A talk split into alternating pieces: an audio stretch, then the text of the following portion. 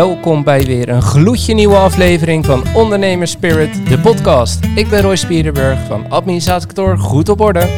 En ik ben Paul Tanenburg van Impactor uit Utrecht. We hebben vandaag weer leuke onderwerpen om te bespreken en uiteraard een heerlijke whisky. Ik moet zeggen, ik heb er zin in. Ik ook. Let's go! We gaan beginnen. Oké. Ja, de whiskyproeverij. nee, ja, we moeten hem nog even eh, pluggen. We moeten hem even pluggen. 13 mei hebben wij een whiskyproeverij. Zeker. En eh, voordat we de hele bijzondere gast aan tafel gaan aankondigen... Vragen we eerst of die erbij is, 13 mei. Lijkt me een top idee. nou, tot zover de aflevering. eh, het is geregeld. Nee. Nee, ja, aanmelden kan via events.ondernemerspirit.nl. Zeker. En eh, via onze LinkedIn-page zal er ook nog even een aanmeldformulier komen. En eh, het is in de middag. Een drie eh, uur eh, drie inloop. uur, drie uur starten. Vrij wibo, denk ik. In Al van der Rijn, belangrijk om te vermelden. Ja, dat is wel goed voor alle mensen die dat eh, niet willen bezoeken. Dan moet je niet komen. Maar ja, nee, in Alphen. En we gaan er een mooi feestje van maken. Twee uurtjes lang lekkere whiskies proeven. Van een bevlogen, bevlogen whiskyondernemer. Ja, van Norbert. Ja, En daarna lekker, lekker netwerken. zeker. Gaan we doen. Dus dat. Dus meld je aan, eventsondernemerspirit.nl. Ja. Dan gaan we lekker whisky proeven met Norbert. Eh beperkt plaatsen, dus ik zou opschieten. ja, Wel, zeker. Ja. Ja, ik zou zeker opschieten. Nou, Mooi. Gaan we gast. beginnen met de gast. Want we Oh. vandaag hebben we de vorige keer al aangekondigd Willem van Velzen van Palm Sense. En eh, we zeiden al de eerste keer iemand die hardware maakt. We hebben alleen maar natuurlijk van die frutse ondernemers zoals wij zelf die een beetje software verkopen en eh, diensten. Maar eh, geen stoere mannen die echt dingen maken. Kan je Ja, even kort vertellen in een minuutje ongeveer, wat, wat doen jullie eigenlijk? Wat maken jullie? Nou ja, mijn naam is Willem. eh, ondernemer sinds september 2012. Wij maken elektrochemische meetinstrumenten. Dan denk je, ja, wat zijn dat nou weer? Dat Klopt. zijn. ja. Eh, kennen jullie mensen met diabetes? Ja. Ja, nou, wat doen diabetici? Die hebben een stripje, dat heet een biosensor. Dat stoppen zij in een apparaatje. Eh, en dan doen ze een druppeltje bloed op. En wat ze eigenlijk doen is een elektrochemische meting. Dat is een bepaalde meettechniek. En daarbij kunnen ze detecteren hoeveel glucose er in hun bloed zit. En daarmee bepalen ze weer hoeveel insuline zij inspuiten. Nou, dit is een, dat apparaat heet een potentiostaat. Dus wij verkopen potentiostaten. En wat wij eigenlijk verkopen is veel breder. Dus die, die glucosemeters, dat zijn eigenlijk best wel simpele apparaten, simpele elektronica. En wij verkopen eh, apparaten die gebruikt worden voor onderzoek. Eh, heel breed toepassingsgebied. Je kan de corrosie mee meten, eh, de snelheid van corrosie van bijvoorbeeld bruggen eh, of koepels van windmolens. Dan doen ze dan schraap ze een stukje van de brug en dat eh, Nee, je kan coatings meten. Eh, dan hou je gewoon een sensor tegen de brug aan of zo. Of, ja, je kan eh, sensoren tegen de brug plaatsen. Daarnaast zijn een heleboel van onze klanten zijn bezig met de nieuwe glucosesensor. We denken de glucosemarkt dat is een multimiljardenmarkt. Dus er zijn honderden, misschien wel duizenden onderzoeksgroepen bezig wereldwijd om de nieuwe glucosesensor te ontwikkelen. En dan moet je bedenken HIV of eh, tuberculose. Of, ehm, Kun je meten aan de hand van gluco- glucose? Nee, dus eh, wat er bijvoorbeeld gebeurt, is eh, je hebt eh, een liquid, het moet een vloeistof zijn. Je moet altijd meten in een vloeistof. En het kan bloed zijn, spuug of urine, bijvoorbeeld bij een mens. Ehm, en eh, we hebben nu heel veel klanten die op co- eh, COVID-19 zitten natuurlijk, omdat dat een... Ik wou net zeggen, dan heb je een- ja, precies. Allemaal sneltests op, eh, op COVID-19. Ehm, en ja, dat is eigenlijk wat wij, eh, wat wij doen. Dus wij, wij doen eigenlijk twee dingen. Wij verkopen, dus we zitten in twee markten. Wij verkopen research producten. Dus dat gaat echt eh, wereldwijd. We zitten in 100 landen ter wereld. En wij verkopen OEM producten. En OEM, dat zijn dus eh, printplaten die klanten kunnen inbouwen in hun eigen systeem. Of ze nemen het complete systeem af. Je zet er mijn logo erop. Ja, precies. is het ineens van jou? Is En dan is hij ineens, Ja, ja, ja, is hij ineens van jou. Dus dat heet white labeled. Ja. Ehm, en eh, ja, dat is een ontzettend groeimarkt. Het is een ontzettende groeimarkt. Dus, dus die, vooral die, wij, wij vinden vooral die biosensoren heel erg leuk. Want dan praat je dus met start-ups, maar ook met top 10 eh, farmaceuten. Die hebben wij ook als klant. Die bezig zijn met een nieuwe biosensor. Voor, ja, Van alles en nog wat. Quantify Me. Dat is een eh, bekende Ah, ja, term. ja. Ja, Ja. Wil je zelf kunnen Alles meten. ja, in Ja, urine, ja, ook voor sporters.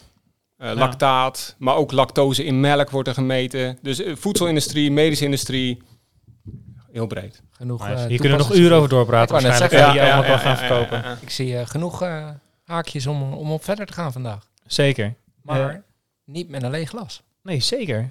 We gaan eh, beginnen met een whisky. Waar mijn oog ook getrokken wordt naar cadeautjes die Willem heeft meegenomen. Ik weet niet of die voor ons zijn Oh, of... eh, Sorry, ja, die zou ik gelijk even geven. Ja, nou ja, ik, ik, als ik het zie liggen, dan vraag ik Ja, erom. nee, je hebt eh, helemaal gelijk. Want eh, wat is de occasion, eh, Willem?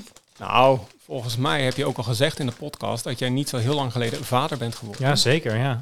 En eh, de podcast Kijk. zelf is natuurlijk ook een soort geboorte. Dus vandaar dat ik voor jullie allebei wat heb meegenomen. Ja, Ja, tof. Een slabbetje met het Ondernemerspirit logo, heel top. Ja, ik heb dus de vorige keer van Roy al een rompertje gekregen met het Ondernemerspirit logo. Oh, echt? Ja. Oh, dat is wel echt heel mooi. Ja, Dus, dat wist eh, ik niet, hè? Nee, Ja, loop je achter met het beluisteren of zo? Oh, echt? Oh, shit. shit.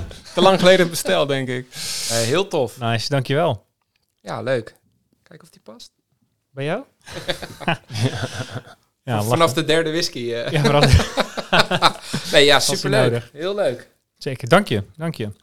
Eh, de, ja, wij hebben dan gezorgd voor een, eh, voor een eh, fles whisky om een lekker glas erbij te drinken. Super. Ehm, van tevoren zaten we even te appen van waar hou je wel van of niet. Heb je speciale voorkeur? Je had niet een hele speciale voorkeur voor iets, maar wel een speciale afkeer van iets volgens mij. Ja. Ja, ik hou niet zo van Pieted. Want we Van noemen die die het ook alweer. Eh, eh, Ja, heel rokerig gewoon. Laten we het daarop houden. Iets ja. van eh, dat je geen behoefte voelde om eh, asfalt te gaan drinken of zo. Iets, Precies. ja. Nee, ik vind dat helemaal niks. Nee. Nou, dus we hebben geprobeerd dat niet te doen. Super. dat is wel Ehm. Ik heb deze uitgezocht. eh, omdat, ja, ik zag hem staan.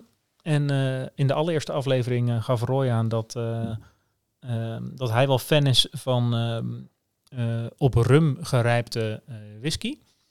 Eh, en zijn persoonlijke favoriet was dan die van Belvany. En eh, toen zag, ik- nou, toen zag ik deze staan. Deze van de Glenlivet. Ehm, de Caribbean Reserve. En dacht, het was leuk om ook een keertje een ander merk te proeven die dat ook doet. Ehm, dus ik ben benieuwd wat Roy er dan van vindt. Of Ja, dat dan ik, beter eh, of minder goed is dan eh, wat hij gewend is. Ik vind het wel eh, een duur eer dat je me inschenkt eigenlijk. ja. Eh, dit zou dan... eh, dit zou dan... eh, kijk, doe het zelf maar even. ja. Heel goed. Dit zou dan een redelijk... eh, nou, wat naar zoeter neigende whisky moeten zijn. En zeker dus niet heel erg rokerig. De kleur is goed. Maar we gaan het proberen. Ja, wij pakken natuurlijk weer even ons boekje erbij. Ja. Eh, Maar kleur is goed. Ga je, Ja, ga je af op, eh, op kleur? Zeker. Wil je dan donker of licht? Of wat, wat maakt nee, dit goed? over het algemeen wat lichter. Dan heb ik er even bij gepakt wat de Glenlivet zelf zegt. En dan zeggen ze dark amber. Maar ik zou hem eerder misschien eh diep goud of honing noemen. Als ja, ik, ik, eh, vind het ook geen amber. Nee. ja, ga je weer de ambergrap maken? Nee, nee, nee. nee, ik nee. zie je alweer eh glunderen. ja, Leuke Eh, meid. leuke meid amber. ja. Ehm, even ruiken. Hoop fruit. Oh, fruit.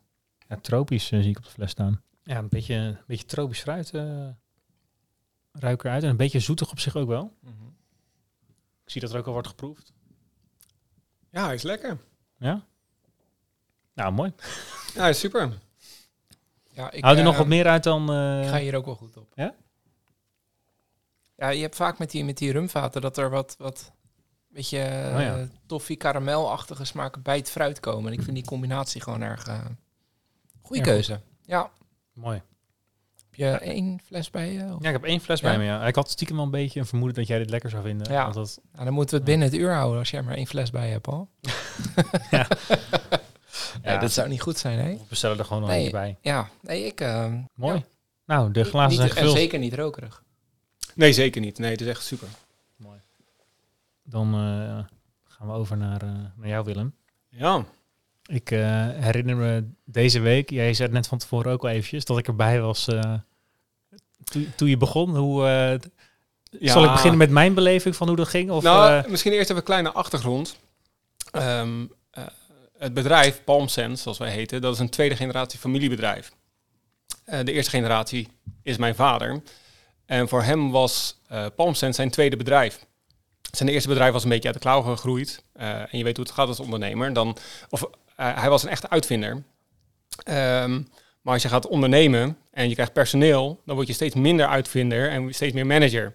Nou, daar had hij geen zin in. Dus op een gegeven moment had hij zijn bedrijf verkocht. Eind jaren 90. En eh, begin 2000 een nieuw bedrijf gestart. En dat heet Palm Sense. toen Palm Instruments. Ehm, en dat was hij in zijn eentje gestart in 2002.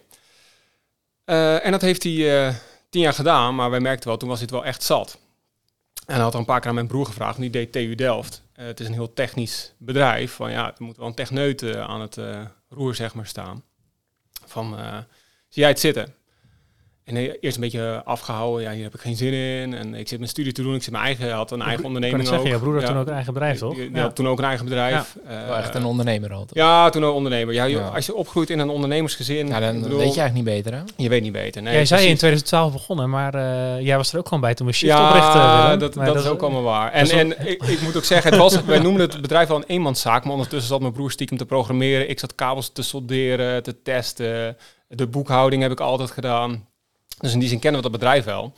En eh, mijn broer stond net op een punt, die deed een eh, consumentenproduct. Nou ja, als je een beetje eh, weet hoe dat in elektronica werkt bij een consumentenproduct, moet je gelijk heel grootschalig Ja. inkopen om een goede prijs te hebben. Ja, Want anders ben je veel te duur. En hij stond precies op dat punt, op zo'n tweespalt. En toen vroeg mijn vader nog een keer van, joh, wil jij het bedrijf overnemen? Zo niet, ja, dan stop ik het. Ja. Ik zei van, ja, ja, ja, wat moet, wat moet nou? En op dat Toen moment belde hij jou. belde hij mij en op dat moment fietste ik naast Paul. ja. En toen belde mijn broer mij. En zei van ja, eh, het is nu weer gevraagd aan mij. Het is nu eh, of doen of eh, het bedrijf stopt. Dus kijk, ik wil het wel de technische kant doen, maar ik wil niet de overige kant doen. Ik heb geen zin in de belastingdienst en andere dingen en de financiën. Wil jij dat doen? ik zei, ja, Ik ja kan niks gaan doen. denken. Nee. dus zeg maar productie, financiën, operationele, gewoon de hele operationele kant. Eh, mijn broer zei gewoon, ik wil de R&D kant doen. Mhm. En als jij zeg maar de andere kant kan doen, dan gaan we dat, eh we dat oppakken. samen doen. Ja, dan gaan we dat samen doen. Eh, er zat nog wel al een elektrochemicus. Het grote voordeel was, ja, dit verhaal speelde zich in mei 2012. Hè, ongeveer, toen, toen hij belde. Toen wij een moest beetje ik nog even- waren. ja, moest ik even mijn scriptie er doorheen geramd. Die eh, had ik als denk ik eerste student eerder af dan de deadline. Ja, dan weet ik wel. de- Ik ken er geen één in ieder geval. Eh, en in september 2012 zijn we begonnen en toen waren we dus met z'n drieën. Eh, er zat een gelukkig een elektrochemicus tussen. Want bedenk, het is een vakgebied die wij helemaal niet kennen. Het, het is een enorme niche-markt binnen de chemie. Het is in de elektrochemie. En er zijn 10, 15 bedrijven wereldwijd Die doen wat jullie die, doen. die doen wat wij doen. Ja, ja, ja, ja. Maar wat, was dan de trigger om daar toch in te stappen? Want dat lijkt me wel echt dood. hè? Ondernemen. Ik, eh, Gewoon puur te ondernemen. Ja, nee, dat is eh, ook met vrienden vroeger, toen we in de kroeg zaten, 16, we waren alleen maar bezig. We gaan een onderneming starten. Ja, waarin? Ja, waarin? Zien we dan wel. Nou, we kwamen altijd wel op stukproductie neer. Hè. Je hebt dus massaproductie, is gelijk een hele grote investeringen. Eh, en dan kan je goed nat gaan. Eh, en dit eh, is stukproductie. Dus dan kan je eh, kleinschalig inkopen, verkopen met een goede marge. En met die marge, met die winsten, kan je weer je volgende productiebatch Ja. draaien. Ja. Dus het is in die zin comfortabeler. Ehm, maar ja, we kenden het hele vakgebied niet. Dus dat Dat was... was iets, iets minder comfortabel. Maar de- ja. de, de enige kennis die je dus had, was eigenlijk wat je vanuit het thuisgrond meekreeg. Ja, en of- alle kennis zat, zat in het hoofd van mijn vader, zeg ja, maar. Ja, ja, ja. Maar we hadden één groot voordeel. We kenden de klanten. En eh, mijn broer kende de software. Ja. Alleen die chemie was een, eh, was een probleem. Als er moeilijke vragen gesteld zouden worden door Ja, want klanten. we kan het zeggen, waar is dat belangrijk? Dat zijn de vragen van klanten als ze ergens niet uitkomen. Of hoe ze data moeten interpreteren. Dat, Ja, dus even... ehm, wij verkopen dus researchproducten. En onze klanten zijn PhD, dokter of professor. En die stellen moeilijke vragen. ja. Ehm, en eh, daar hadden En wij... technisch, denk ik. Ja, hele technische eh, vragen. Hebben Ja. veel wensen en dat soort dingen. Ja.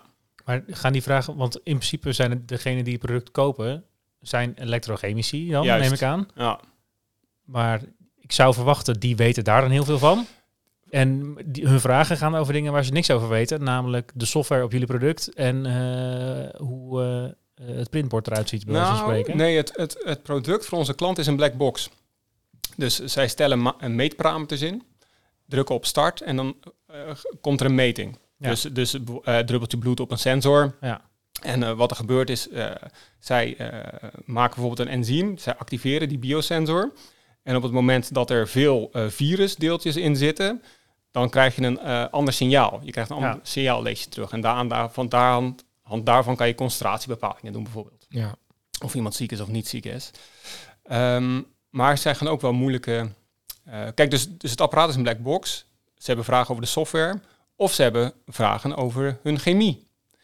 Dus eh, hebben jullie tips en tricks hoe we dit beter kunnen doen? Eh, op- ja, op die manier. en die Ja. kennis hadden wij niet. Ja. Nee. Moet ik een druppeltje extra doen voor een beter resultaat? Of, eh, Ja, moet ik mijn eh elektrode eh, oppervlakte vergroten of Ja, verkleinen? Of eh, ja. eh, ja. Ja, Wikipedia. nou, nee. dat is geen Wikipedia. Nee, nee, nee. Wij hebben. eh, ehm, is toch waar wat daarop staat? De meeste wel. ja, nee, dat is ook wel waar. Maar, maar het gaat niet, eh, zo, gaat niet eh, zo diepgaand als eh, de vraag van jullie. nee. Nee. nee, vind- hebben ja. al snel een, een chemicus gevonden in. ehm, we hadden- er was een chemicus die kwam mee, maar ja, eh, wij namen het bedrijf over. En mijn vader had op een gegeven moment één werknemer, dat was een elektrochemicus. En het idee was dat hij het bedrijf zou overnemen. Alleen hij was geen ondernemer. Dat merkte hij aan alle kanten. Dus hij zou het niet kunnen overnemen. Dus wij kwamen in het bedrijf toen en hij zat er nog. En het was een beetje een rare situatie. Dus dat, hij stopte al snel. Eh, dat was ook prima, gezonder. En wij hebben toen zelf via een Duitse professor een, eh, iemand gevonden die eh, net zijn PhD had afgerond. En, eh, Die uitdaging wel zag. ja, en die Ja. nog steeds bij ons zit. Oh, tof. Ja, Nou, die is er ook al dan bijna tien jaar. ja die zit er ook al lang, ja. Ja, vet. Ja, ik vind het wel cool, want we hebben natuurlijk wel vaker gasten die dan een heel idee hadden over wat ze dan wilden. En dat goot ze dan in de onderneming. Bij jou is het eigenlijk andersom gaan. De, de, de onderneming was al gegoten. Oké, we nemen het over. Ja, Ja, en wat nu? ja precies. Nou, we hebben één groot voordeel in. eh, dat was dat er was al omzet. Ja, Eh, dus wij moesten een bedrijf overnemen, natuurlijk ook de voorraad overnemen en werkkapitaal hebben. Dus je neemt natuurlijk wel risico, maar er was al eh, omzet, wat niet heel veel was, maar er was wel een Begin, begin. begin. Ja. Ja. Eh, en daarop konden wij voortborduren. Maar ik moet eerlijk zeggen, de eerste drie jaar waren wel heftig. ja qua? Je- het bedrijf leren kennen. Ja. Wat zijn we eigenlijk aan het verkopen? wat, wat doen we eigenlijk? Ja, en dan, ja, eh, je bent maar met z'n drieën. En jullie weten eh, donders goed wat erbij komt kijken bij een eigen bedrijf. ja, je moet een soort duizendpoot zijn. Ja, Eh, precies. En, eh, vooral het begin, als je, als je, je bent gewoon echt zoekende. Toch, je bent gewoon aan het zoeken van eh, wat willen mensen, wat, wat kunnen wij goed, wat, eh, eh, hoe snel moeten we leveren, Ja, hoeveel je- is het waard. Weet je wat je vaak ook hoort? Is een echte ondernemer kan, kan niets heel goed, maar die kan heel veel dingen goed. Dus je bent niet heel speciaal, want dan word je dus een specialist. Dus waarschijnlijk die biochemicus die, die jullie hadden. Maar ja, dat bleek dus geen ondernemer, want nee, die tien andere aspecten die je ook moet kunnen. nee, die had Ja, er dat- zeker niet. dat- Nee. Nee. Dus dat maakt het wel. Eh, ik vind het wel een dappere, dappere stap. Gewoon stappen Ja, in dus- de markt en gaan. Ja, de eerste drie jaar was... Nu eerst leren eh, kennen. ja, precies. Dus eh, de apparaten zelf in elkaar solderen. Dus ik, eh, ja, ik, ik heb dezelfde studie als Paul gedaan. Dus dat is een... eh Redstudie. eh, nou. Nee. Nee, nee, maar laten we zo zeggen, op onze studie had je geen soldeerbout vast. Nee, zeker niet. Nee, Nee. Ik, denk niet dat we het ooit eigenlijk genoemd hebben, maar er was innovatiewetenschappen. eh, in, Ja, eh, en ik heb nog energy science eh, Ja. natuurlijk erachteraan Ja. gedaan. Ik niet. Nee, jij hebt iets anders gedaan. Ja. maar dit zelf de bachelor dit inderdaad. is een heel ander vakgebied. Nou, wel Ja. die innovatiewetenschappen, die heb ik Ja. wel wat aangehad. En oh, dat is ook wel belangrijk. Ik heb ook een eh, bachelor in eh, finance. Dus eh, dat scheelde ook. Ja. Ik kon nog twee studies doen. In, eh, Nee, maar Toen kost het je nog geen zei- klauw Je zei net natuurlijk al, en dat haakt ook aan op dat je al omzet had. Cashflow Ja. was natuurlijk wel cash is king. Dat hebben we in de, Ja. de coronajaren gezien, maar dat was voor, voor, Absoluut. voor- ja, kijk, voor, voor ons is dat anders, want je verliest hoogstens uren. Dat is heel vervelend, maar ja, sessa. Maar als je natuurlijk een voorraad hebt liggen en dat is veel lastiger. ja, wij verkopen geen uren. Hè. Wij verkopen ook geen software. Nee, Wij verkopen puur hardware. Wij Ja. verkopen elektronica. Dus inkoop, levertijden, voorraadbeheer, dat, Ja, alles valt te staan met een goede cashflow. En dan is het wel heel lekker dat je snapt wat er gebeurt, zeg maar daar. ja precies. Ja. En je zit gewoon zelf eh, alles te doen. Hè? Dus eh, je boekhoudingen doe je s'nachts. Overdag Ja. zie ik te solderen, dozen inpakken, versturen, belastingdienst. Eh, en wat ook heel belangrijk is voor ons bedrijf, we zijn eigenlijk heel ouderwets. We zijn organische groei. Hè? Je ziet heel veel bedrijven die branden er giga veel geld doorheen. En die venture capital en dan gaat... Dan gaat het of kapot of ja, gaat precies. sky high. Die branden er Ja. een paar miljoen per jaar doorheen. Dat hebben wij totaal niet gedaan. Heel traditioneel. Als de omzet groeit en het kan, nemen we weer iemand aan. En zo gaat het gewoon gestaag, Ja. heel organisch door. Maar die zijn ook echt familiebedrijf eigenlijk, toch? Dat Ja, heel stabiel en robuust ja, in die zin. Ja, Relatief zeker. weinig, weinig risico nemen, maar voorbestaan van bedrijf is eigenlijk... Precies, eh, gewoon zonder één. extern, Target nummer één. Ja. zonder extern geld. Ja, Ja. Dan ben je niet afhankelijk van Maar dat heeft je nu uiteindelijk gebracht in. Als je kijkt naar, naar hoe groot het toen was en nu. Ja, we praten begonnen met we z'n drie in over? 2012 en we zijn nu met 35 man. eh, waarvan 20 man op R&D zit. Ja, Dus eh, die verhouding is ook wel Ja. anders dan bij veel andere bedrijven. Ja. Ehm, want R&D is voor ons alles. Je moet gewoon permanent ontwikkelen en investeren in. eh, dus wij investeren in mensen. Ehm, dat is je belangrijkste kapitaal. ja, en bedenk een productontwikkeling duurt twee, drie jaar en daar gaan man jaren in zitten. Eh, maar het voordeel dan is dat je het weer een paar jaar kan verkopen. Dus eh, je kan een product zo zes, zeven, acht jaar verkopen. Ja. Ja, dus je verkoopt nu eh, de versie 2 ten opzichte van eh Nou, we of, eh, Wij zitten nu bij versie 4. versie 4, maar er Ja. wordt nu gewerkt al aan versie 5 en 6 eigenlijk. Ja. Ja. Ja, ja, En dan ben je gewoon weer twee, drie jaar verder. Ja. Je moet Ja. wel die eerste versie bewaren. De eerste Apple. Volgens Oh, mij, dat hebben we wel hoor. Ja, ik wou net zeggen. Want de eerste Apple is volgens mij het meeste geld waard van alle Apple. Nee, we hebben een machines ooit gewoon. Daar staan ze naast elkaar. Ja, oh, generaties. Ja, Dus generatie goud. 1, 2, 3, 4. Ja. Ah, tof. Ja. Maar wat is nou, eh, wat, wat vind jij dan de, de, de belangrijkste eigenschap als ondernemer? De belangrijkste eigenschap. Nou, eh, ik vind het makkelijker. Je ziet heel snel of iemand een ondernemer is of niet. Eh, Waar zie je dat aan? ja, eh, aan eh, hoe mensen in, in het spel staan. Dus ben je bereid om veel uren te maken? Eh, om dus s'nachts je boekhouding te gaan doen? Om eh, ja, gewoon eh 100 ballen tegelijk in de lucht wil houden. En eh, eh, niet s'avonds de deur achter je dicht slaan en weglopen. Dat is ook wel grappig. We hebben een, iemand bij ons zitten. Die is vroeger directeur geweest van een bedrijf. En die werkt nu bij ons. En die maakt wel eens lachend opmerking van... Haha, ik kan weer de deur achter me dicht slaan en ik ga naar huis, dag. die wilde dat ook niet meer zijn. Ja. Ehm, en ja, je moet het willen. Ja, Want tegelijkertijd is dat misschien ook wel weer een belangrijke eigenschap eh, voor ondernemers, voor hun eigen soort van eh, mentale gezondheid, dat je af en toe juist wel eventjes die deur dicht kan doen om eventjes afstand te nemen. Ik heb jullie vorige podcast geluisterd. het is gewoon En een test, jongen. Hey. Sneaky. Daar Ja, hint, ik hint er daar niet eens op. Nee, Nee. Over nee, nee, nee. afstand nemen. Die schopt dat me dan onder tafel. Nou, Ja, Willem, die heeft lange benen, man. Ja, precies. Nee, maar de, de, de grote grap is, eigenlijk sinds eh, een paar maanden is, is ons team echt compleet. En eh, mijn broer en ik samen, die hebben eigenlijk vanaf begin af aan gezegd, al eigenlijk vanaf september 2012, willen het bedrijf zo inrichten dat wij twee, drie maanden weg kunnen gaan en dat bedrijf doorloopt. Ja, Nou, dan heb je een goede onderneming. dan heb je een goede onderneming. En we zijn nu tien jaar, zeg maar bijna tien jaar verder. Eh, en aan mijn, aan mijn kant, oh, nou krijg ik een probleem. Ik ben al drie jaar niet meer geweest. nee, nee, nee. Maar eh, eh, wij hebben nu zeg maar, hè, je hebt een inkoper, office manager, HR manager, wat ook echt heel belangrijk is, want er speelt gewoon ontzettend veel bij mensen achter de voordeur. Daar ben ik ook wel achter gekomen. Dat is ook hier een aantal keer aan bod gekomen. Ja. met personeel. Het uitzicht vaak op het werk, maar daar ligt lang niet altijd de oorzaak. nee, dus we hebben ook te maken gehad met burn-outs. En die Ja. mensen gaven ook aan, eh, het ligt niet hier aan het werk, maar thuis heb ik problemen. Weet ik wel, relatieproblemen of andere problemen. We hebben ook wel eens iemand gehad eh, die na twee dagen eh, uitviel. Eh, die, zat, die, zei, die was nog niet aan werken toe. Oh, ja. ja, we hadden nog niet eens bijna iets gezegd. We zeiden, ga dit maar een beetje lezen om te leren wat het is. Want bij ons is de inwerktijd voor R&D'ers bijna wel een jaar. Oh, ja. Voordat je begrijpt de context, wat je aan het doen bent. Dat is Ja. ook wel echt flink investeren, want dan, je kan, Ja, je, ja, dan ben je al een jaar salaris aan het betalen en Ja. dan kan je misschien pas zeggen van, nou ja, misschien toch niet. ja, ja, ja. Een, een maand inwerktijd is voor R&D'ers ook veel te kort. Dan kan je eigenlijk nog niet goed zeggen wat iemand, eh, wat iemand kan. Ja. Ja. Hoe doe je dat met contracten? Zijn die dan ook per definitie ook langer? Is het in die wereld ook gebruikelijk dat mensen heel lang op een plek blijven? Eh, gelukkig wel bij ons. Ehm, kijk, wij zijn een heel bijzonder eh, eh, bedrijf eh, in eh, de omgeving Utrecht. Eh, we zijn een techbedrijf die ook analoge elektronica ontwikkelt. Nou, analoge elektronici zijn er bijna niet. Die, die bestaan praktisch niet in Nederland. Echt heel, dat is een heel klein wereldje. Ehm, onze eh elektronicus komt ook uit Ierland. Die hebben, we- hadden we niet kunnen vinden in, eh, in Nederland.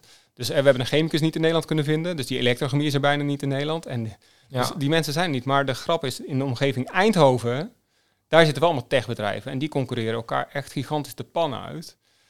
Uh, Ook in dit uh, elektrochemie? Nee, niet in de elektrochemie, maar uh, überhaupt gewoon technici. Wij hebben gewoon permanent technici nodig. Ehm, en in de omgeving rondom Eindhoven heb je bijvoorbeeld een bedrijf als ASML. Nou, dat is, iedereen vindt ASML fantastisch. Hè? Ja. ASML is de koning. Hè? Dat is ook zo. Die gaan weer 5 tot 10.000 mensen aannemen komend jaar. Maar ja, dat gaat wel ten koste van al die techbedrijven die rondom Eindhoven zitten. Ja. En, en daar zitten ook leveranciers van ons tussen. Ja. Ze hebben een mega terrein in Veldhoven, geloof ik, toch? Ja, ze, ze willen bijna gaan verdubbelen. Ze krijgen gewoon een aparte afrit van de snelweg, begreep ik. eh. ASML is bizar. Ik bedoel, hoeveel winsten zij maken, Ja. hoeveel omzet zij creëren. Eh, het is een topbedrijf. Ook uniek wat zij maken, toch? Dus hoe vet is dat dat dat in Nederland... Ik las eh, gisteren het mm. meest complexe apparaat ter wereld. Volgens IBM noemt het apparaat van ASML. Dat geloof ik ook allemaal wel.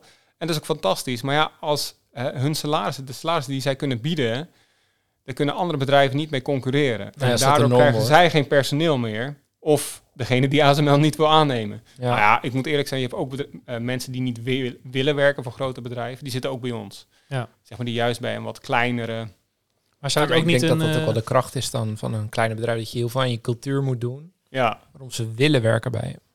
Eh, nou, bij een bedrijf als ASML ben je redelijk snel vervangbaar. Ja. Eh, je bent een radartje in een groter geheel. En dat is bij ons natuurlijk anders. Ja.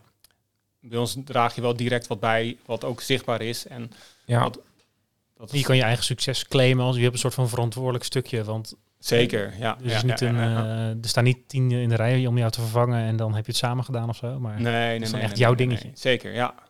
Maar ik hoorde je net ook zeggen dat je eh, eigenlijk vanaf je 16 in de kroeg al aan, het- aan het beslissen als ik wil ondernemer worden. Ik Ja. weet alleen nog niet in wat. Klopt. Maar wa- wat is dat dan? Waar, waarom wilde je per se ondernemer worden? Is dat dan puur vanuit degene die je meegekregen hebt? Of, Ja. of, of voor het geld en de status? Of? Nee, nee, dat zeggen alle ondernemers. Het gaat niet om geld en status. Nee. Dat is wel ehm, lekker hoor. hey. nee, eh, eh, wat ik heel graag wilde is iets eh, ontwikkelen wat je kan vasthouden. Ik wil Ja. iets wat je, dat vind ik gewoon heel gaaf. En niet iets, eh, ja. niet zoiets wat wij doen. Nou, wil ik niet zeggen. Paul, hoe was Maar- jouw week? Ja, leuk, Nee, leuk dat je het vraagt. Ja, Nou, ik bedoel, ik ben, ik snap wel- het heel ik goed. ben jaloers op jullie businessmodel, want jullie kunnen heel makkelijk schalen. Ik bedoel, een, een, eh, wat in onze business, eh, één apparaat, een prototype maken, dat lukt wel. Tien apparaten wordt wat moeilijker, maar ga er maar eens honderd of duizend of nog meer maken. En mensen onderschatten dat gigantisch in, in de, business, in de elektronica business. Want waar hebben we het over bij, bij PalmSense? Hoeveel zijn dat er? De qua, eh, hoeveel ontwikkel je er? Nou ja, we, we hebben een, een range van producten, maar eh, dus we, we ontwikkelen meestal twee, drie projecten tegelijk. Ja. En da- daar zijn we dus een paar jaar mee bezig voordat dat eh, klaar is. Maar als je je printplaat af hebt, kijk, een, een printplaat moet één goed dat, sorry, dat heet bestukken. Component op een printplaat plaatsen heet bestukken. Dus je moet het zo ontwikkelen dat het makkelijk te produceren is. Ja. Dan moet je het zo ontwikkelen dat het makkelijk testbaar is. En je moet het zo ontwikkelen dat het te verwerken is, dat, het assemblage, dat je kan assembleren. Ja. Ehm, en daar zit onze kracht. En mijn broer die heeft dus TU Delft eh, in industrieel ontwerpen gestudeerd. En ja, onze, onze concurrenten, dat zijn vaak ja, eh, professors die, die eh, een product maken en het Ja. boeit ze niet hoe het eruit ziet. Ze gooien het gewoon in een kast en dan past het. En hoe dan- het geassembleerd kan worden of hoe het getest kan worden, Ja, vinden zij niet wel. zo interessant. Dat zal wel. Dus wat, wat gebeurde bij een concurrent van ons? Die heeft een, iemand met een PhD nodig om een apparaat af te regelen, te testen en, en eh, vrij te geven voor verkoop. Daar is iemand een halve dag mee bezig. Wij hebben het zo ontwikkeld dat je van een bepaald product, van ons hoofdproduct, 25 per dag door iemand kan laten ontwikkelen eh, eh, die, die kan solderen. Ja. En niet een PhD'er elektrochemie. Dus daar zit onze kracht. Ja. Ehm, dat, we hebben allemaal automatische testers die in twee, drie minuten een complete printplaat testen. Eh, waardoor je dus heel erg kan opschalen. Eh, maar ja, die ontwikkeling van zo'n testerbox is bijna even groot als de ontwikkeling van een product. Dus je maakt een product en dan kan je gaan kiezen, ga ik nu het volgende product maken wat omzet gaat genereren? Of zeg ik nee, ik ga wachten, ik ga een testerbox maken zodat we kunnen schalen. En dat is moeilijk om die keuze te maken. Ja. Omzet nu of omzet in de toekomst? Precies, precies. Dat moet je doen. Dus je moet echt twee, drie, vier jaar vooruit eh, kijken. Pittig.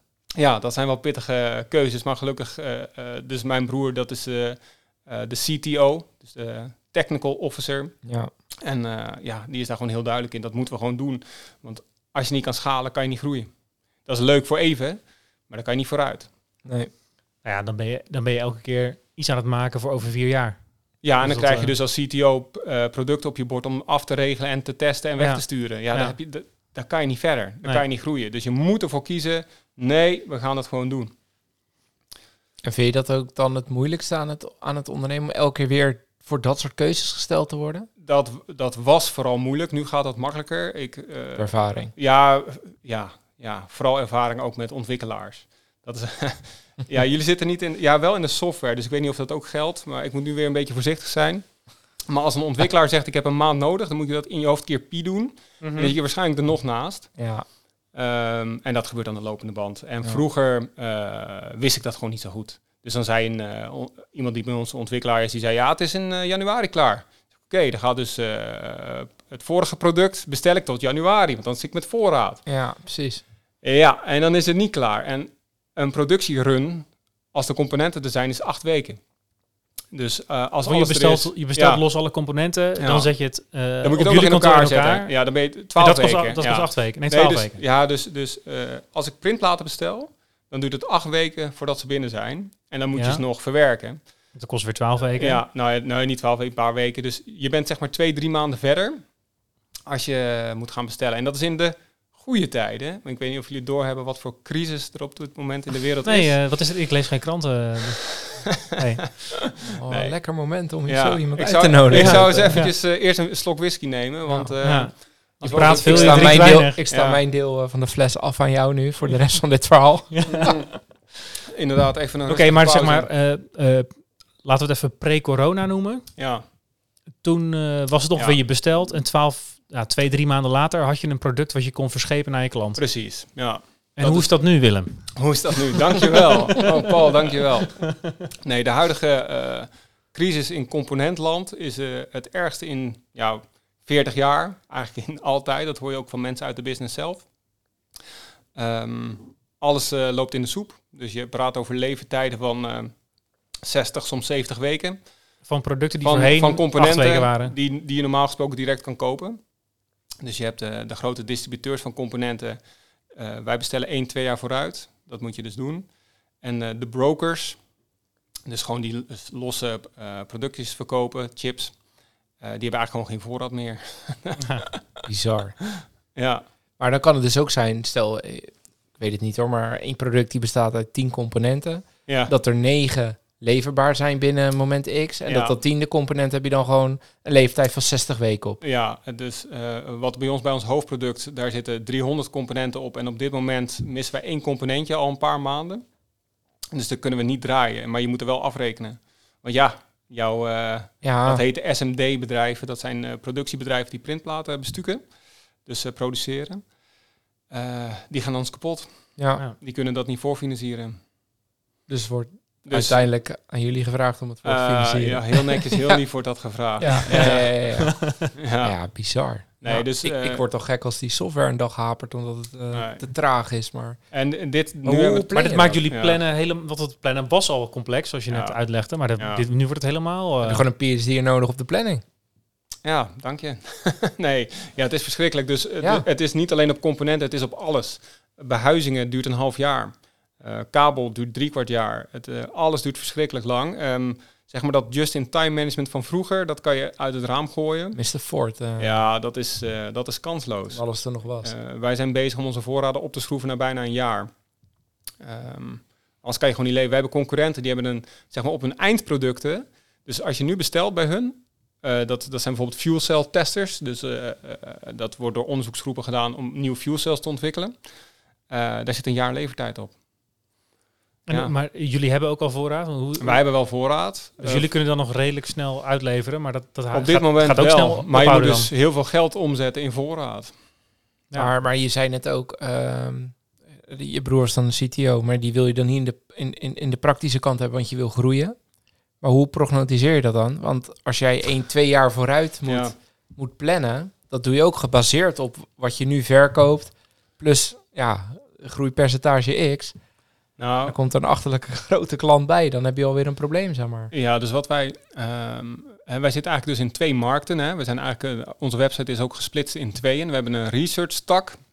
Dat is een tak die, eh, nou ja, eh, organisch groeit. Dus nou, dan weten we 20, 30 procent groei zit daar per jaar. Dan kunnen we goed op anticiperen. En die volumes zijn dus nou, goed te behappen, zeg maar.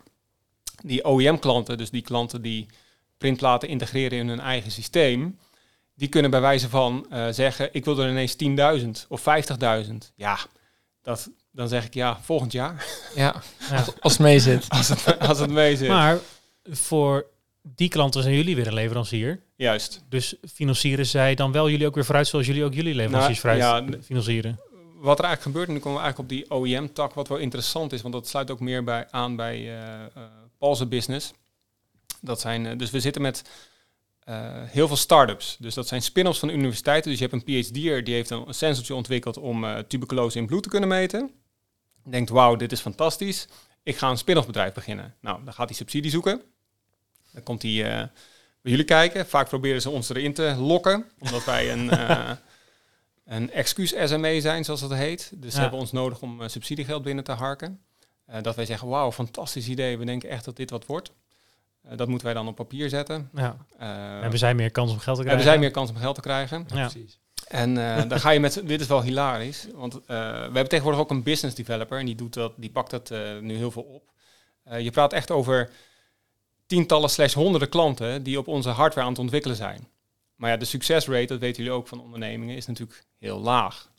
Eh, dus je moet er ook wel heel veel hebben en dan hopen dat er een paar echt grote jongens gaan worden. Ja, precies. Ja. Eh, en dan gaan ze, ze gaan natuurlijk ook wel failliet. Maar als je met die, dat zijn dus PhD'ers. En dan, nou, dat zijn slimme jongens. Eh, die doen allemaal hele slimme dingen. Hele ingewikkelde sensoren zijn ze aan het ontwikkelen. En dan praat je met ze over de business case. En denk je, oh, die zijn niet echt realistisch. Dus in je hoofd moet je je ontzettend inhouden. Van ja, jongens, ehm, onze klanten doen gemiddeld, de vuistregel bij onze klanten, is dat ze gemiddeld zeven jaar nodig hebben om een sensor te ontwikkelen. Zeven jaar. En dan heb je klanten die denken na anderhalf, twee jaar klaar te zijn. En dan Ja. zit je al in je hoofd van, eh, ja, nee, maar ja, succes. Ja, Maar je, kan, ze- je wil ze natuurlijk wel enthousiast houden. Ja, ja, ja. Ehm, Dat is Ja, ook een lastig speelveld. dat is een lastig speelveld. Want dat is, de, dat is jullie groei over acht jaar, als het lukt. Precies, maar dat Ja. weten wij al. Wij weten al van Ja. als jij nu begint, dan heb je zeven jaar nodig voordat je klaar bent en dan ga je schalen. Ehm, dus wij, wij weten dat. Alleen die, die klanten, die, die zijn ontzettend overenthousiast. Die, vragen die willen gelijk al, zeg maar, een... Ja, je hebt dus die sensortjes en een reader. Dus ons product, dat heet een potential staat, maar het is, je kan het ook een reader noemen. Dus die de sensor kan uitlezen. En die beginnen al gelijk van, ja, jullie moeten voor ons dit en dit gaan ontwikkelen. En dan, onze eerste vraag is altijd, hoe ver ben je met de chemie? Werkt je sensor? Is je sensor stabiel? En dan... eh, Ik dacht dat je ging zeggen, de eerste vraag is dan hoeveel klanten heb je al? Maar nee, nee, nee, zo werkt het. Nee, nee, nee, nee, nee. Het is een, een, een, een sensor. Je moet je bedenken, als je één sensortje maakt en die werkt in het lab, dat is fantastisch. Ga er dan maar eens 100 maken, ga dan maar weer 1000 maken, ga er dan eens 100.000 maken. Bedenk die sensorstripjes voor diabetici, die, die worden per miljoenen geproduceerd. Maar stripje 1 en stripje miljoen moet hetzelfde resultaat geven. Ja. Als jij eh, vals negatieve gaat krijgen of vals positieve, ja, Ja, eh, ja, je bent helemaal niet ziek. Ja. Oh, nu weer wel. Ja, nee, dat kan Ja, niet. nee, en ehm, eh, daar, dat is een probleem. En zodra een klant zegt medisch, heel veel van onze OEM-klanten zitten in de medische tak. Ja. En als het niet een top 10 farmaceut is, dan denken we wel, oh jee, eh, hartstikke leuk. maar Maar je financiering om iets gecertificeerd te krijgen, Ja. zoals zo'n glucose-readertje, is 40, 50 miljoen. Eh, om, da- om dat door FDA-approval te krijgen. bizarre bedragen. hè? Succes ermee met je start-up. Dus de enige kans is dat ze worden opgekocht door een groot bedrijf om dat voor hun te gaan fixen. En Ja. daar hopen ze dan natuurlijk allemaal op. Ja. Maar dat weten ze bij het begin helemaal niet. Ze denken gewoon dat zelf op de markt te En dat kunnen is waarschijnlijk ook voor die grote bedrijven businessmodel. Die kijken gewoon van, nee, die zijn Oh, wel ja. succesvol en die pikken we op. Zeker zo Het, werkt het. Facebook-model, zeg maar. Ja, ja, ja, ja. ja. Succesvolle bedrijven oppikken, ja. Dat gebeurt, ja. Volle bak. Ga voor. ja. Dus andere koek. Andere dat, koek, dat, ja. dat is, Zo. eh, ja, nee, maar de, de, de moeilijkheid in die OEM, want eigenlijk is OEM, vinden wij het leukst. Uh, omdat wij, hè, wij zijn zelf geen hardcore elektrochemici. En, en uh, ook als je naar congressen gaat, van elektrochemie-congressen, dat, ja, dat gaat gewoon ontzettend diep op een vakgebied wat wij niet tot de puntjes beheersen. We hebben dus nu wel mensen in het bedrijf die dat uh, heel goed snappen. Maar wij vinden die, die OEM-kant veel leuker. Daar zit ook veel meer groeipotentie. Uh, de, bij research verkoop je altijd per ook, één. Maar ook onzekerder. veel onzeker. Daar kan je geen bedrijf op uh, laten rusten. Dus die research. Nou ja, die behalve dus misschien als je bij een visie langs gaat. Ja. ja. Nee. nee die, die OEM-klanten die zijn het leukst en uh, heel druk en dan weer heel rustig. Dan weer heel druk. Ja, dat kan, dat, dat kan ineens keihard gaan. Ja. ja. uit het niks ook. Dat hebben we ook al wel eens meegemaakt. Eigenlijk het is wel grappig. De klanten die de meeste vragen stellen, dus uh, van hoe moet ik dit integreren, uh, deze componenten, hoe, hoe, hoe werkt dit, hoe werkt dit, die minste kans op succes. Zeg maar de klanten die niks vragen, die snappen het. Die staan boven de materie, die snappen waarmee ze bezig zijn. Hmm. dat is hartstikke leuk. Ja. Hey, ik bedenk me opeens, nu je zo over al die type klanten te praten. Volgens mij uh, zit er zo'n reader van jullie uh, een beetje rondjes om de aarde te draaien. ja, klopt. Dat is een paar jaar geleden was er een bedrijf, Amerikaans bedrijf, en die, heeft, die kocht een research product van ons. Nou, stuurde het op en die zei iets van ja, dit, dit gaat de ruimte in. Oké, nou ja, het zal wel. Succes Hoorde daarmee. helemaal niks. Toen zei hij in één keer van, hij zei ja, ik stuur het apparaat even terug. Want daar zit een batterij in en Bluetooth module. En dat mag niet. Oké, nou, dan halen wij dat eruit. en dan sturen we het weer terug. En toen ineens kreeg ik een berichtje. Oh ja, hij is gelanceerd en hij hangt nu in het ISS. Huh? in het ISS? Wat is dit? Dus we gingen kijken op de website van NASA. En dan kan je dus de, de, de experimenten zien uh, die er gedaan worden in het ISS. En dan zaten, we, zaten wij gewoon tussen. Dus er worden nu microbubbles uh, gravity uh, metingen gedaan in het ISS. Vet. Ja, dat is wel het summum. Maar je was je helemaal niet van bewust dus We waren er niet van bewust en we kregen ineens gewoon een linkje doorgestuurd. Ja, hij hangt er hoor. Ik dacht, hij hangt er hoor. Wat is dit? Nou, die uh, zijn we goed aan het uitbuiten. Dat ja. is uh, ja, ja, het mooiste wel, uh, ja. wat je kan hebben, ja. Ja, wat, wat, voor, wat voor bedrijfsfeest heb je daarop? dat is toch vet? Je fietst naar Utrecht en je broer belt. En nou, dit was twee, dus zeg maar acht jaar later, later. hangt het apparaat in het ISS. ja. We hebben van de distributeur gekregen het mooie Lego ISS. Die heeft een prominent plekje gekregen. Ja, vet. En, uh, Heel tof. Ja, dat is leuk. ja, dat is leuk. Ja, nou ja, dat is, dat is gaaf. Ja. ja. Waar, waar, waar, gaat het naartoe, uh, Willem? Wat, uh, is er een soort van droom waar naartoe gewerkt wordt? Of wat, waar stopt dit? of stopt het ooit nou, überhaupt?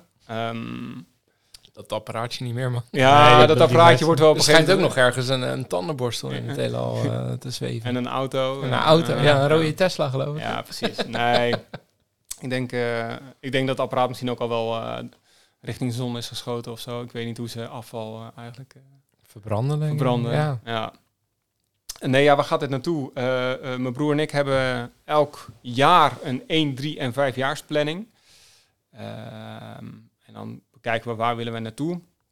En um, ons doel is wel dat er een paar echt grote, succesvolle OEM-klanten gaan komen. Dus dat je, uh, nou ja, wat er dus nu, we hebben nu serieus klanten die zijn bezig met urinemetingen. Dus bepaalde stoffen in urine meten ze.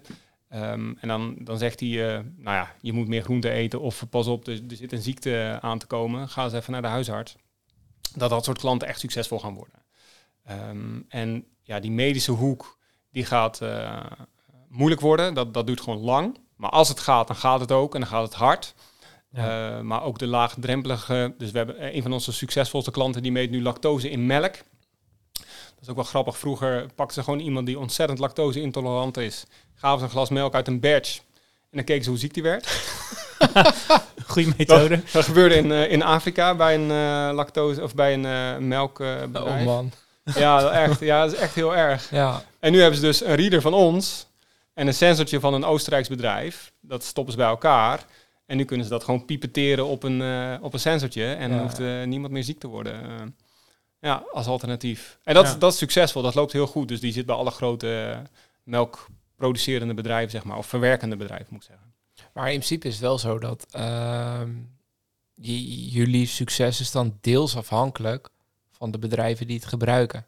In die OEM-tak volledig, ja. Ja, ja. en, en hoe ga je daar dan mee om? Maak je daar dan wel langdurige afspraken over? Dat, dat als het gaat, dat ze dan wel... Ja, op zich zijn nou. natuurlijk ook... Er staan ook geen twintig concurrenten in de regio om de uh, nee, dus wat ik al zei, er zijn 15 uh, eh, bedrijven wereldwijd in die research-tak. Ja. En eigenlijk al die research-bedrijven, die doen er iets naast. Dus die verkopen en research-bedrijven en bijvoorbeeld batterijtesters. Ja, ja, ja, ja. Een Tesla, die heeft honderden kanalen, uh, apparaten die, die coincells testen. Nou, dat is een hele grote markt. Die coincel, die lithium-ion batterijen, dat is een enorme markt. Nou, wij focussen ons niet daarop, want je wil de beste zijn in je vakgebied. Je kan niet alles doen. Dat is heel belangrijk. Je moet je focussen. Dus je, wij focussen ons op die researchproducten en we focussen ons op OEM. En die. OEM-klanten, dat zijn ontzettend moeilijke klanten voordat die succesvol worden. En ze stellen ook heel veel vragen. En eh, eh, ik zei ook al, dus eh, de klanten die goed zijn, die stellen weinig vragen. Maar het is een hele moeilijke afweging. Dus we- Mhm. we hebben bijvoorbeeld in een klant heel veel tijd gestopt. Custom software gemaakt, doen we wel eens. Maar hij had ons overtuigd van, ah, willen jullie dat niet doen? Ja, maar ja, dat zijn allemaal opportunity costs voor ons. Hè? Ja. Want onze, dat gaat daar ten niet koste van. Ja. En wij zijn al, hè, wat ik zei, 20 man R&D. Die zijn altijd voor onszelf bezig. Dus als wij een OEM-klant gaan helpen, R&D'en, Ja, gaat ten koste van je eigen. dat gaat ten koste Ja. van Je onze eigen. Dus dat zijn allemaal opportunity costs. Dat, en dat is een heel moeilijke afweging. Maar af en toe overtuigt een klant dus, oké, als wij doen gaat het veel sneller. ja. Dat is goed, dan doen wij het voor je.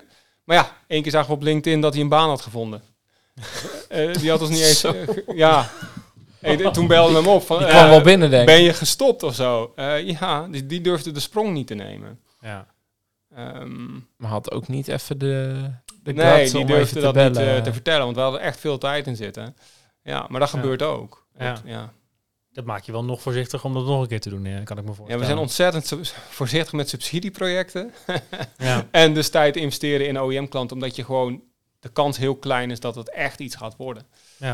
En wat is dan de afweging voor jullie om iets wel of niet te doen? Eh, ja, Of is dat echt situatie van... nee, we hebben ehm, al onze OEM-klanten geven we interne rating van 1 tot en met 5. Eh, en de, de nummer 1 klanten, daar doen we zeg maar alles voor. Eh, en de nummer 5 klanten, dat, bijvoorbeeld dat zijn klanten die, eh, al, is het, al lukt het technologisch, kan het nooit heel groot worden. Ja, dus je krijgt alleen Niet off-the-shelf dingen eigenlijk. Ja, zo, zo, je wil zoveel mogelijk off the shelf eh, Ja. eh, leveren. Ja. Ja. Het is wel grappig, hè? Want wij zitten natuurlijk met goed op orde in een compleet andere business. Maar wij merken ook dat de, de eh, kleinere klanten, die stellen echt een shitload vragen, aan vragen. Ja. En dat, omdat ze gewoon, ja, noem het even micromanagement, maar eh, die kijken niet naar, naar het grote geheel, is niet schaalbaar. En dus dat is voor ons ook best wel Ja, een of het ook niet weten, toch? Ik bedoel, de wat grotere bedrijven hebben vaak een financiële man die al heel Nee, veel ja, zelf kan. en dan eens. gaat ook minder Of vragen die, stellen. die, die snappen ook dat eh extra advies, dat kost wat. En die zijn het ook bereid. En die zien het als een investering en niet als kosten. En dat, dat merken jullie denk ik ook heel erg. Dat eh, jullie klanten zien dingen als een, als een investering en niet per se als, als kosten. Zeg maar. Klopt. Snap, ik bedoel? Of? Zeker, maar wij denken ook ehm, anders. Ehm, wij hebben natuurlijk een heleboel toeleveranciers. En eh, wij onderhandelen nooit echt heel hard op de prijs. Nou, ik moet zeggen, dat kunnen wij ook omdat wij in een ander type business... Hè, wij verkopen geen tv's eh, met eh, 2, 3 procent marge. We zitten in een researchwereld waar een product... eh, ja, dat, dat, dat werkt gewoon anders. Laat ik Ja. het daar, dat, dat werkt gewoon anders. Ehm, maar wij knijpen onze leveranciers ook niet helemaal uit tot het gaatje. Want kijk, nu is er een enorm probleem in de markt. Nou, wie gaan ze denk je nog leveren op dit moment? De klanten waarop ze het meeste verdienen. Dus de, de, bijvoorbeeld de auto-industrie, die heeft ook hun leveranciers keihard uitgeknepen. Ja, dan zegt een TSMC in Taiwan, die alle chipjes eh, bakt, wereldwijd bijna. Zegt, ja, ik kan nu voor iPhone produceren of voor jou. Eh, ja, wat ga ik doen? Ja. zeg maar. Hè? Eh, of voor een andere, waar ze gewoon meer marge op pakken. En, dat, Ja. en, en een tweede ding, onze hoofdleverancier, dat is een printplaatboer, zeg maar. Als we die helemaal zouden uitknijpen, heeft hij geen geld om zijn personeel goed te betalen. Krijg je dus slecht personeel achter de knoppen. Hè, dan heb je een machinepark van miljoenen met slecht personeel achter de knoppen. Ja, word je Nou, niet vrolijk van. Word jij niet vrolijk van. Eh, want daar zitten onze grootste problemen.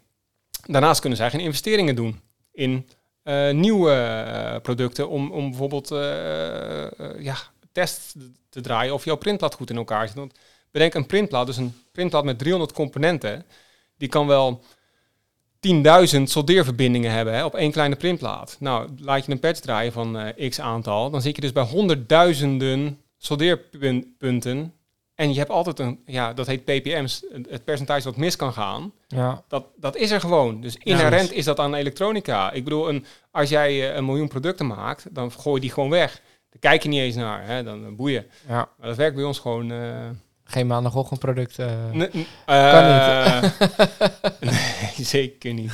Nee, want dan zit je product in Indonesië en dan is er wat aan de hand. Ja, Ja, succes ermee. ja, weer precies. Ja. Ja. dat is Ja. vreselijk. Ja. Heb, je, heb, je een, heb je een voorbeeld qua eh, ondernemer waar je naartoe wil of waarvan je denkt, ja, als ik het zo kan regelen, die inspireert mij.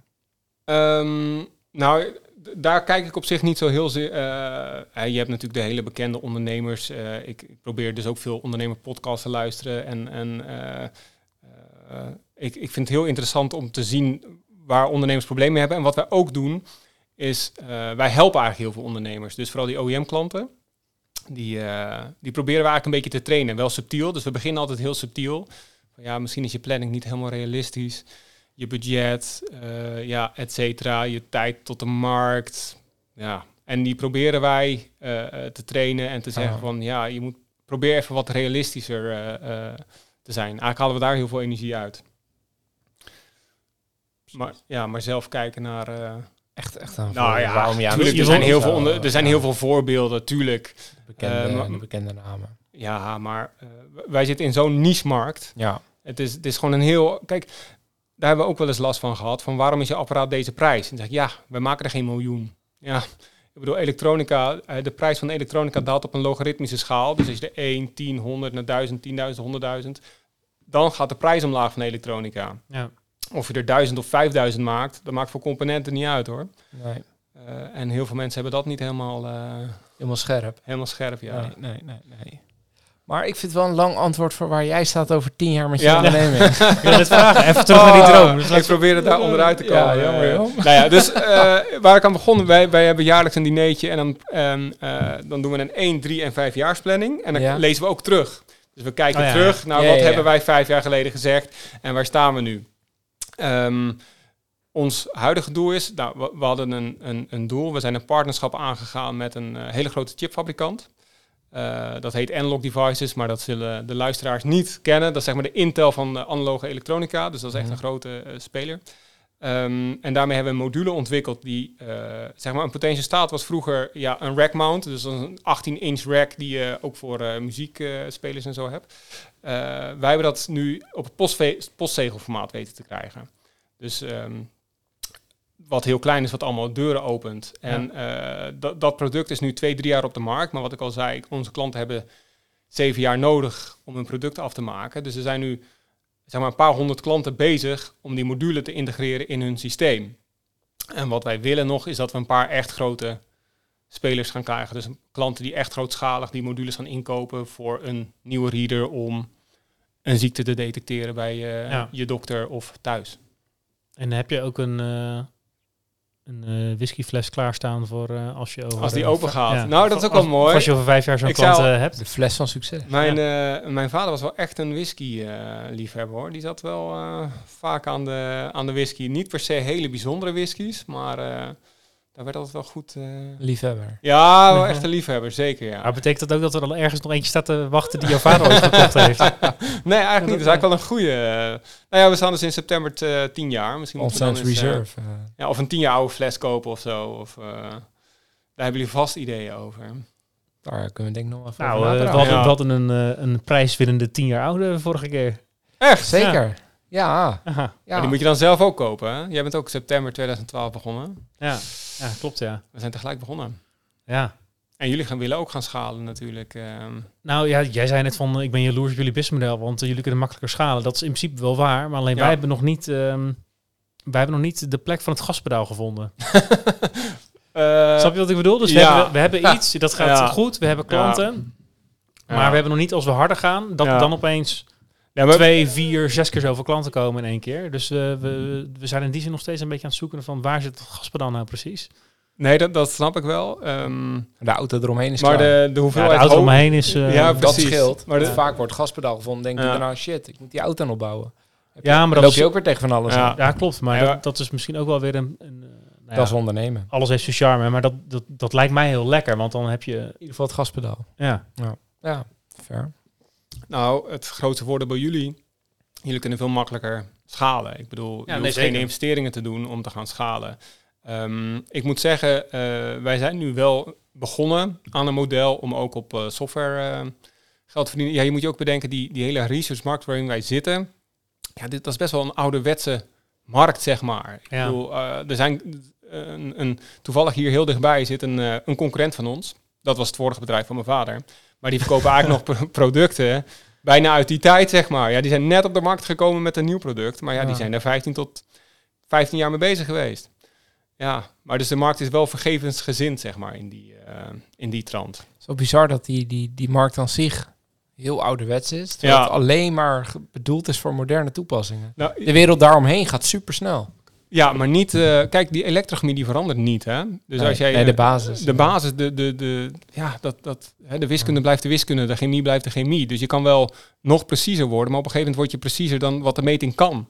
Ik bedoel, eh, je zit met analoge elektronica, je hebt gewoon met ruis te maken, Ja. wat je probeert weg te filteren. Maar op een gegeven moment ja, zit je op de grens. Ja. Dan kan je het alleen maar kleiner en goedkoper maken.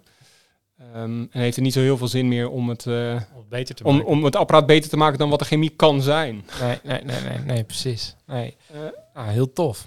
ja. Mooi verhaal. Heb je nog een, eh, een tip voor luisteraars die denken, ik wil ook starten?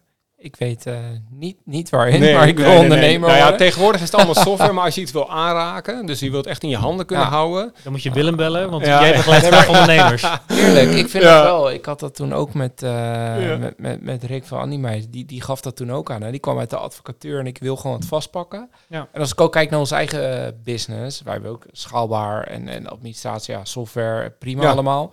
Maar echt iets maken wat je vast kan houden. Ik, Ja. ik snap die ambitie Dat, wel. dat Ja, is gewoon heel ik erg. Nou heb je ook Heel whisky. Ik bedoel, eh, dan heb je het ook... eh, ja, je maakt iets... Het lijkt mij echt mooi om ooit nog eens een keer eh, gewoon whisky te gaan Ik maken. zie jullie dat nog wel eh, doen, eh, wel jongens. vet hè? Ja. Ja. Ja.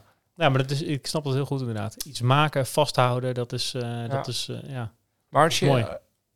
Als luisteraar nu denkt, dat wil ik. Ja, wat eh, mijn tip, eh, tip is, consumentenelektronica, dat is echt heel heftig, omdat je eh, gelijk eigenlijk in investeringen komt die echt heel erg hoog zijn, waardoor je enorme risico's neemt.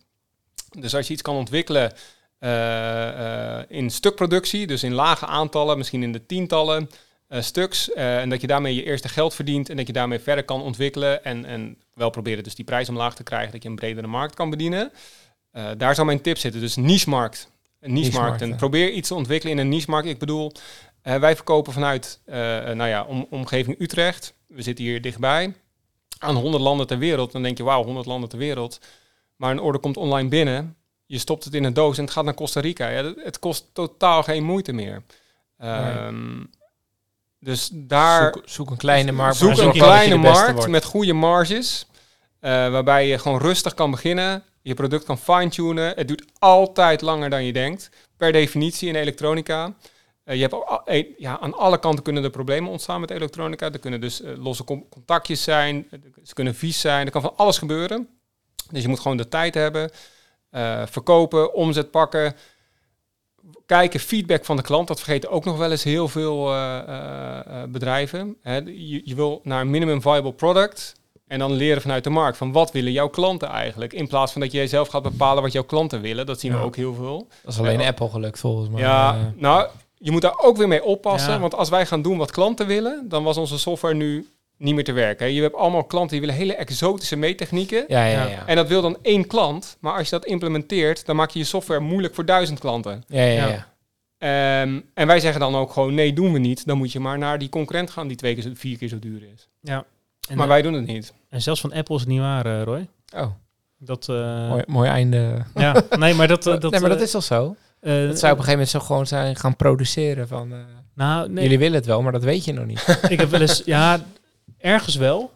Maar ik heb wel eens een workshop gehad van iemand die met Steve Jobs gewerkt heeft. En die zei, hij was echt bezeten door wat mensen wilden. Dus hij had wel een hele sterke me- mening wat goed was.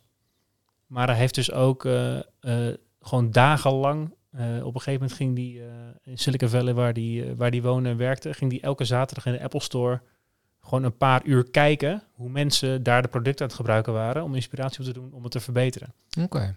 Dus als dat niet op basis van gebruikersfeedback je product ontwikkelen is, Ja, dan, ja. dan weet Ja, ik het ook en, en hou het simpel. Hè. Dat is ook voor onze OEM-klanten.